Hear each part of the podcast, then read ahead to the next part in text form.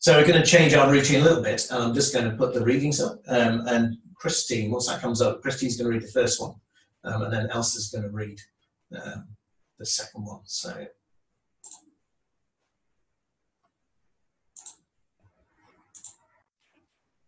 So what we're going to talk about the next um, the next three weeks is why the church needs to physically meet, um, and it might seem a bit perverse to uh, to say that, even in the times when we decided we're not going to physically meet. But I think it's actually really important um, that we don't settle um, in the pattern that we're in. Um, even though you can sit on your sofa and have your cup of tea, um, and um, you can roll out of bed five minutes before, um, should should you choose.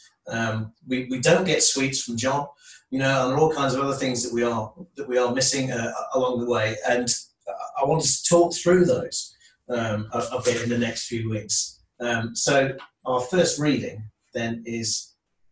Um, oh, I've missed something out. Let me.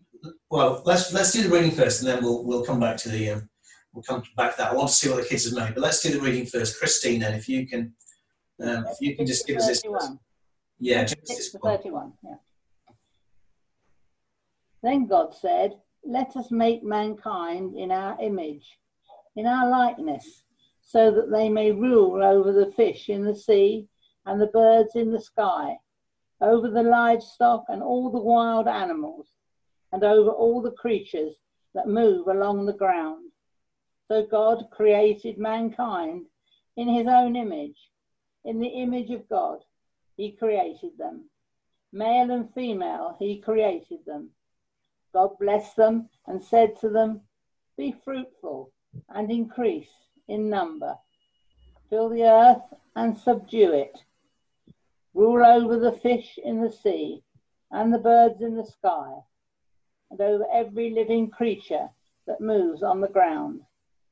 Then God said, I give you every seed bearing plant on the face of the whole earth, and every tree that has fruit with seed in it. They will be yours for food and to all the beasts of the earth, and all the birds in the sky, and all the creatures that move along the ground, everything that has breath of life in it. I give every green plant for food. And it was so. God saw all that he had made, and it was very good. And there was evening, and there was morning, the sixth day. Great, thanks, Christine. So having another little read in Genesis 2, this is from Elsa. This is the account of the heavens and the earth when they were created, and the Lord God made the earth and the heavens. Now no shrub had yet appeared on the earth, and no plant had yet sprung up. The Lord God had not sent rain on the earth, and there was no one to work the ground. But streams came up from the earth and watered the whole surface of the ground. Then the Lord, then the Lord God formed a man from the dust and from the dust of the ground and breathed into his nostrils the breath of life, and, the, and became a living being.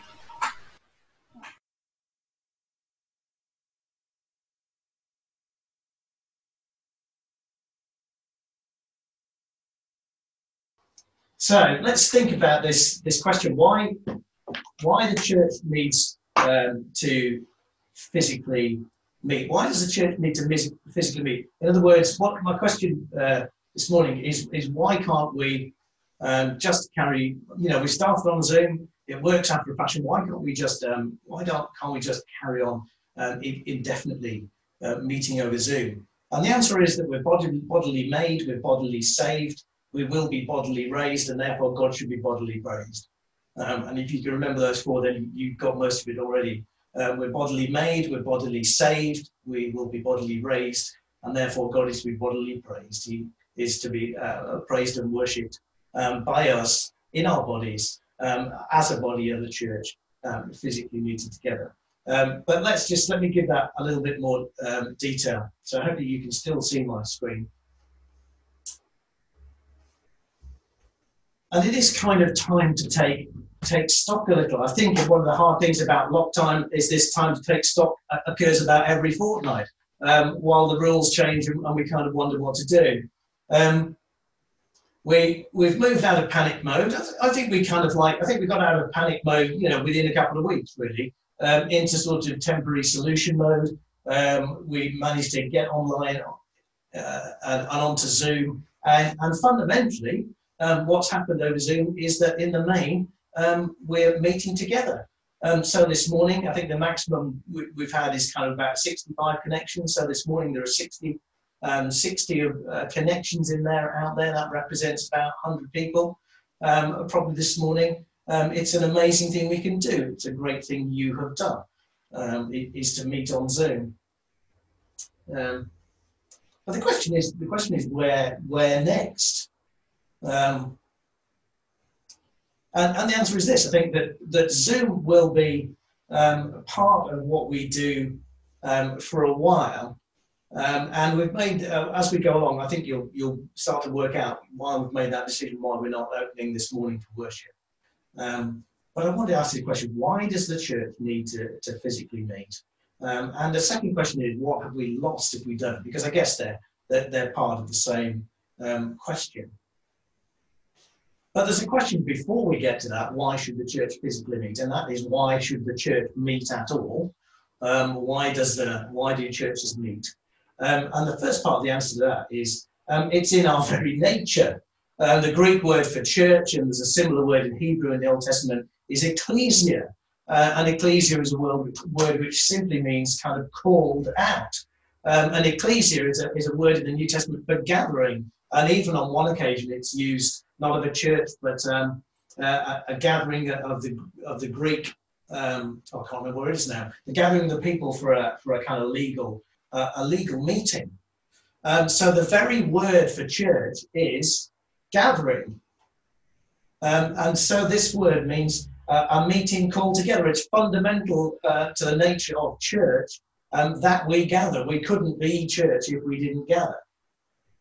And so when you were called by God, um, you were called to meet with his church too.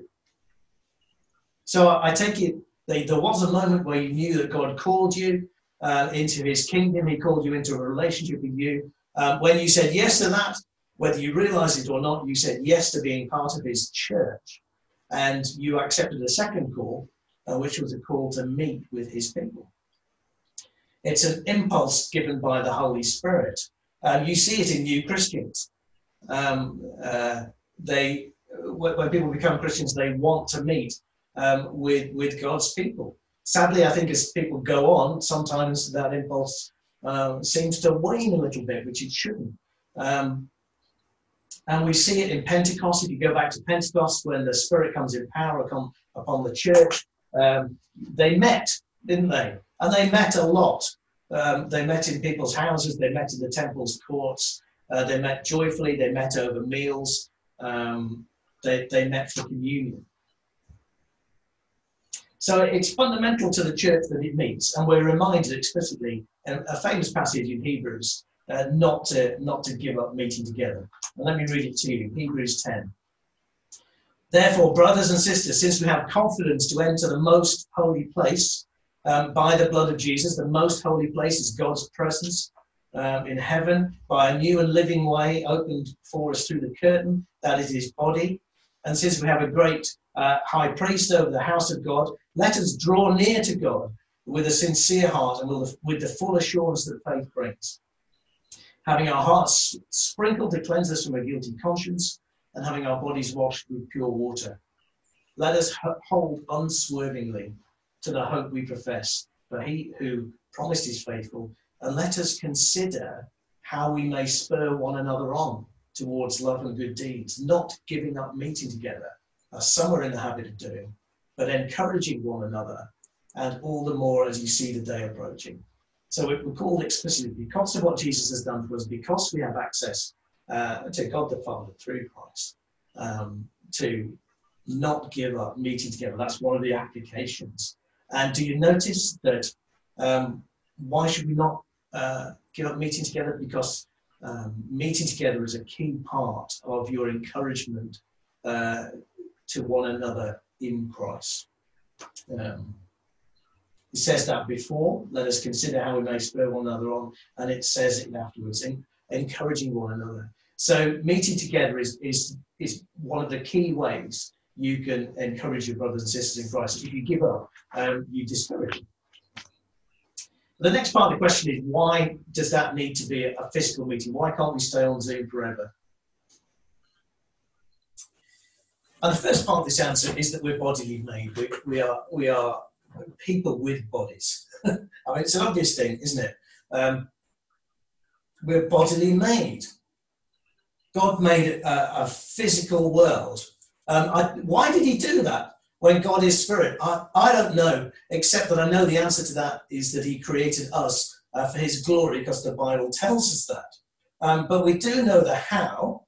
Um, he took some of the dust uh, and He made a man, and then He breathed life into him. If you take away the life that God gives, you're left with dust again. Um, and that's what we say at the, at the funeral service. We say um, ashes to ashes, dust to dust. When the, when the breath of life, the life that God has given us gone, we're just left with, with dust. And on the one hand, we are um, the same stuff as the earth. Um, and on the other hand, we are made uh, have the very breath of, of God in us. Um, but there's a question, um, and you may find this a strange way of expressing this, but are we are we an animated body or are we an embodied soul? Um, what, and why does this matter? Um, Western thought tends to think of us as kind of embodied souls, and the really important part of us is the inner bit. Um, I think that human beings are body and soul or a body and spirit. So I think that those two terms, soul and spirit, are largely um, interchangeable. Um, and in Western thought, for a while, we, we uh, thought of as um, embodied souls. The important bit is the soul and the body is a kind of nuisance. Um, well, Hebrew thought was kind of the other way around. Um, the Hebrew was that we were animated, um, animated creatures, an animated body. Um, so the, the, Hebrew thought they wouldn't have understood this thing that we think of uh, as kind of body and soul. But we tend to think um, that the body is more important. Um, sorry, the soul is more important. And I want to kind of undermine that thought in, um, in, in, these three sermons. Um, we're made body and soul, and we're made in the image of God. And so the Christian life involves our bodies. I mean, I, am sure you've realized this, but I think it just bears repeating. Um, as, as, humans with body and spirit, both of them are, are, naturally corrupt. In our sinful selves, neither is, neither is um, holy. And as Christians, when the Holy Spirit um, comes and lives and works within us, um, he transforms our attitudes, what we do with our minds, and, and therefore he transforms our actions and what we do with our bodies. Both of those things have, have to change. Um, so Romans 6 says, um, Paul says, do not let sin reign in your mortal body. Um, so you base evil desires. And I want to read to you a, a bit from Romans, Romans 8. Um, I'm going to stop sharing from it. I want to read to you a bit from Romans 8 and just talk it through. So, so Paul says this Therefore, there is now no condemnation for those who are in Christ Jesus. And I'm going to kind of um, try and take this back to the original reading, um, where Paul uses this word sarx, which is an old, uh, a Greek word for flesh.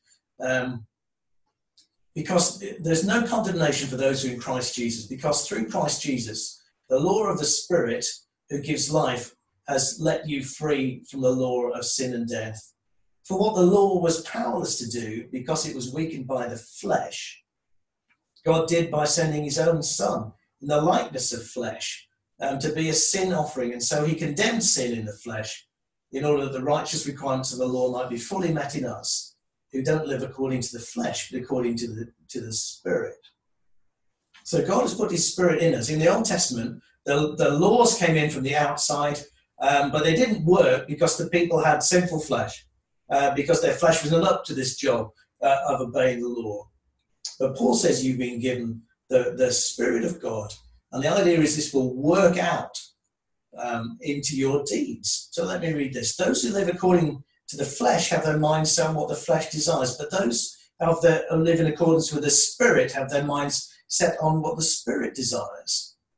The mind governed by the flesh is death, but the mind governed by the Spirit is life and peace. The mind governed by the flesh is hostile to God. It doesn't submit to God's law, nor can it do so.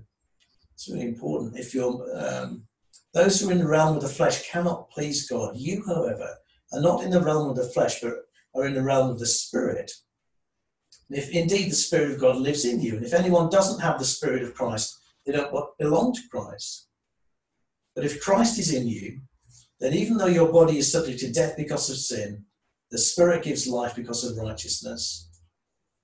And if the Spirit of Him who raised Jesus from the dead is living in you, He who raised Christ from the dead will also give life to your mortal bodies because of his spirit who lives in you. I know this is all Paul, and so it's all a bit complicated. But if the spirit, God's spirit, through whom he raised Christ from the dead, he took his body from being dead to being uh, alive, is in you, he will give life to your mortal bodies. In other words, from the inside out, he will give you the strength um, so that your mortal bodies um, do godly things. And therefore, Paul says you have an obligation, but it's not to the flesh, it's to the spirit.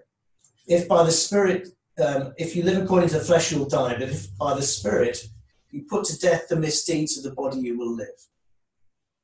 So it's just a long winded way of saying what I've just said there in, short form that you have the Spirit of God within you, you have the Spirit that raised Christ um, from the dead within you. Uh, and by that Spirit, by keeping in step with that Spirit, you put to death the misdeeds of the body, and so that your body acts more and more like Jesus. This is important. We call that sanctification. This is the Christian life. So, the Christian life, our bodies are a fundamental part of our Christian life. We, we're creating Christ Jesus to do good works, which He's prepared in advance for us to do. You can't do them um, without your bodies um, being active. So, what we do with our bodies is, is important. And actually, it's not just so. What this means is, and Paul makes this clear in Romans 12, that the whole of our life, um, that worship is involves our bodies, and worship involves all of our lives. And it's clear here, isn't it? From well, let me share. Sorry, you're not seeing this. Um, let me share this screen with you again, and then you'll understand. So worship um, involves our bodies, and worship is a is a whole life thing. Paul says this, therefore, I urge you, brothers and sisters, in view of God's mercy, to offer your bodies as a living sacrifice, holy and pleasing to God. This is your true and proper worship. Do not conform to the pattern of this world, but be transformed by the renewing of your mind. Then you'll be able to test and approve what God's will is, his good, pleasing, and perfect will. So this is the pattern that we've kind of outlined already in Paul. Our, our minds are renewed. Our minds are renewed as we come to His Word, and as uh, the Spirit goes to work on them, uh, we learn new convictions. But as our minds are renewed, we are also empowered by that same Word um, for our actions um, to be different. And interestingly, Paul uses in, in this passage a whole load of uh, words which sort of relate to Old Testament uh, worship in, in, view of God's mercy, um, uh, sacrifice, holy and, and, pleasing to God, um, holy um, like an holy in the sense of unblemished, like you brought an unblemished sacrifice to God, um, pleasing to God like the aroma um, was pleasing to God. This is your true, this is your rational or reasonable worship.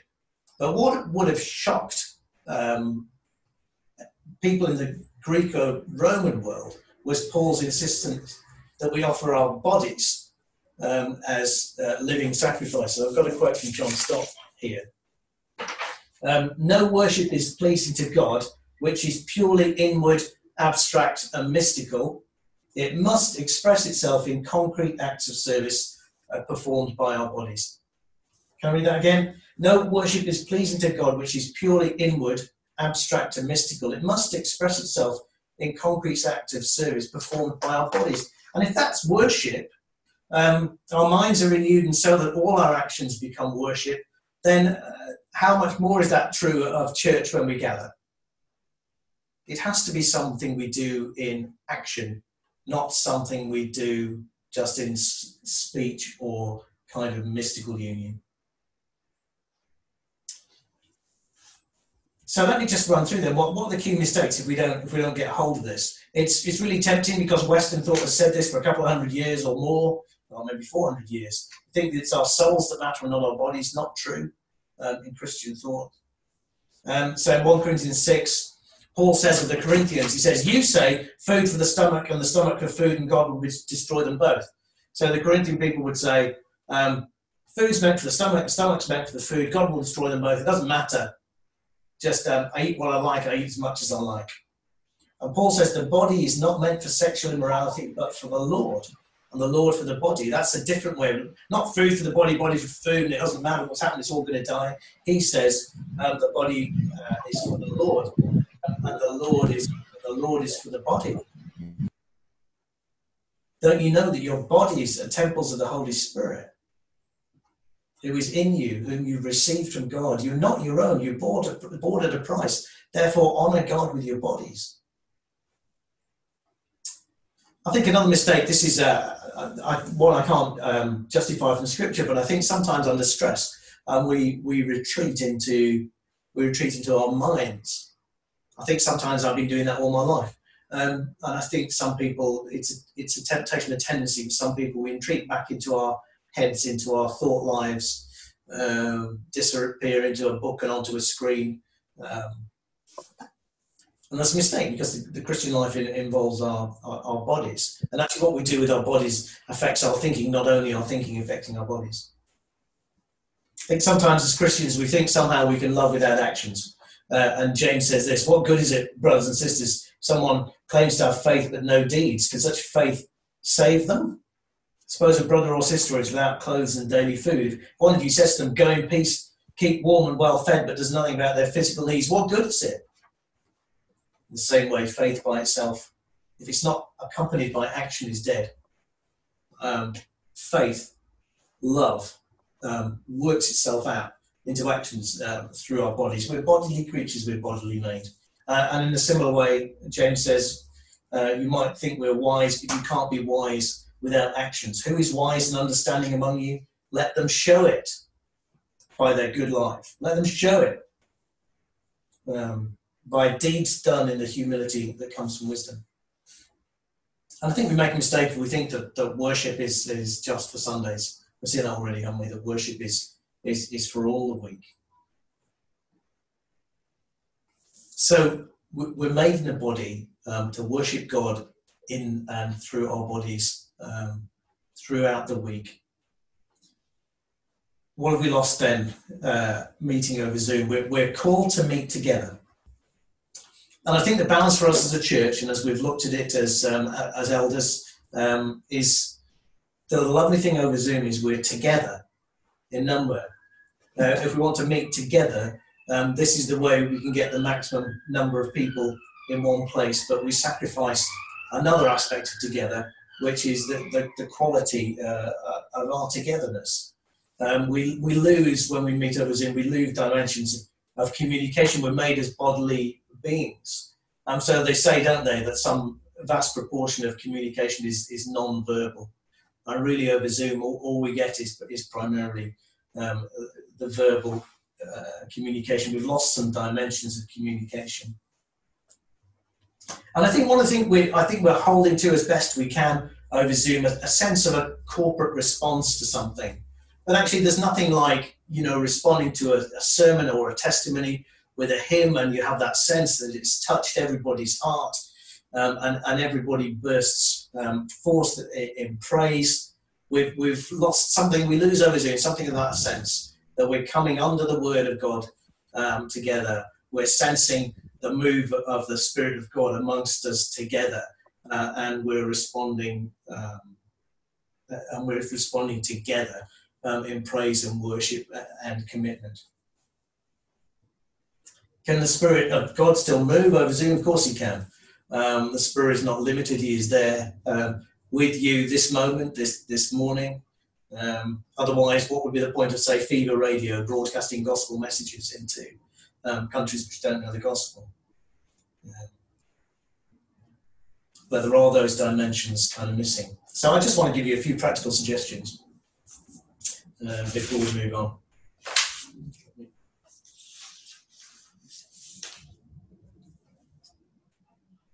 Let me give you these practical suggestions.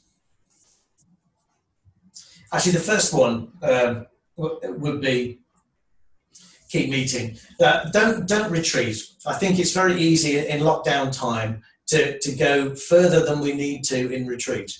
And I think uh, I feel like I've been guilty of this at times. The the you think, oh gosh, the virus is out there, and we retreat into our minds or we retreat into our houses um, more than we actually need to. Um, you, you, can uh, see people, you can meet people, you can uh, you can visit people now um, with with the appropriate kind of um, restrictions in place. Look after your body. Um, speak to myself. Um, I won't ask you to put hands up if you put weight on in lockdown, because uh, that would just be embarrassing to me um, as, as, well as to other people. Um, but look after your body because your body is a temple, a temple of the Holy Spirit. Um, your, body matters um, because your body is a vehicle by which you work out your worship. Uh, the worship that is acts towards other people. So look, look after your body in this time. We will keep meeting together as, as, we're able. I'm so grateful to you that you keep turning up on Zoom on Sunday mornings. Um, but I think that's the impulse of the Spirit of God. It was there right from the word go. When we knew we were going to be locked down, I, I think it was uh, a work of God amongst us, uh, an impulse of the Spirit to, to get online and, and to meet. It's, it's a great thing. Um, for the moment, um, until we can understand and mitigate the risk, until we can get to a point where we can uh, perhaps get uh, more people into church and, and, where we can meet in church without losing some of this sense of togetherness, we'll, we'll be on Zoom. So I think we, it's worth saying we will be on Zoom until at least the end of August and then we'll take stock. Um, partly we need some new technological solutions in church so that we can um, so we can manage getting some people into church and, and some people still on Zoom. But I would say add in the physical dimension until we can meet again. Um, and, and this means for you to take a little bit of, um, uh, for a little bit of initiative. Um, so you can still encourage people by meeting with them. Um, you just can't do it all together on a, on a Sunday morning. Um, so various groups around the church, um, uh, F Club uh, leaders took some little goodie bags to F Club uh, members, and I think that encouraged some of them to come back and, and, meet on Zoom, but just gave them a sense that we're meeting together. I think Bill's CD delivery has been a labour of love, um, and we ought to praise him highly for it. I can say that when he's not here this morning, and I'm going to do it today, and I recognise that it's kind of hard work. Uh, it's been a labour of love, um, but you can do a little bit of that um, along the week um, add in some physical meetings. And also, we don't get a sense of corporate response to, to what we've spoken about uh, on a Sunday morning, but maybe you put that on the WhatsApp group chat. It'd be lovely to see if you could say, "This is what this meant to me this morning. This is what um, this is what I thought about it," so that we have a sense that we're coming under the, the Word of God together. And I think the other thing we need to do is is to lament. Um, to lament it, it's right to be um, sad about things that we, we don't have. It, it's, it's an appropriate response um, to grieve. And if we don't grieve what we've not got, um, we will be building, uh, building up a fund of grief that we have to um, deal with later on down the line. I'm deeply missing the, the corporate sung uh, praise uh, but even when we have it, I think sometimes we think we can uh, praise our way out of situations um, as if we're doing a kind of um, positive thinking exercise. Uh, and that's not what it is, and that's not what the Psalms are. The Psalms kind of lead us in, in, in what our uh, what our sung worship should be. So often the, the, the psalmist starts with complaint, starts with trouble, um, thinks it through, brings it into the presence of God, and then ends up with praise um, because they've brought it into God's presence and, and, they've, and they've seen um, what He is and who He does and how that transforms things. But that's not praise as a kind of positive thinking exercise. That's praise of bringing that, that's, en, uh, that's come out of wrestling with one's struggles in the presence of God. Um, but some of the Psalms don't even have that. Um, some of the Psalms are, are just lament. We're allowed to kind of sing sad songs. Um, I don't entirely know how we do that practically. It's one of the things that's bugged me in lockdown that I think uh, somewhere in the midst of all we do um, and in the good things we have and the praise we have, there ought to be this little melody of melody of lament. And to be honest, I don't really know how to do it except to come back uh, to the scriptures and, and, and, keep using them.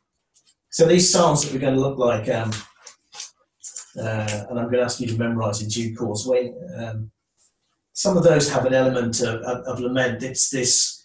They, they speak of this bittersweet um, experience of, of coming back to this rebuilt temple where the presence of God seems to be less and the building is uh, and the building is is smaller. So really, just as I finish, I'm going to I'm going to read one of these uh, to you. Um, I'm just going to read to you Psalm, Psalm 126.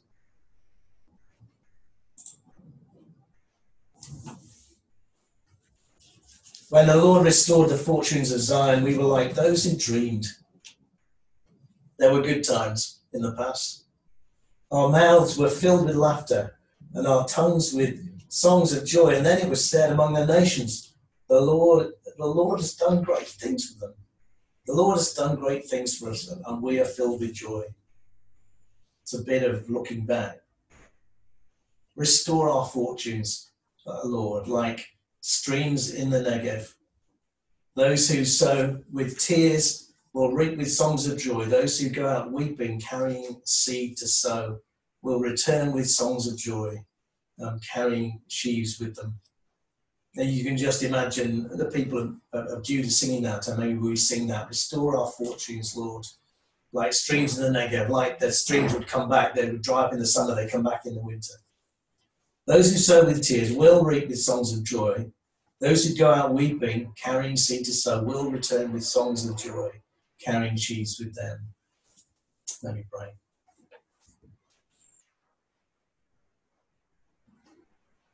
Father God, there are many things we grieve as there are many things we have to rejoice in.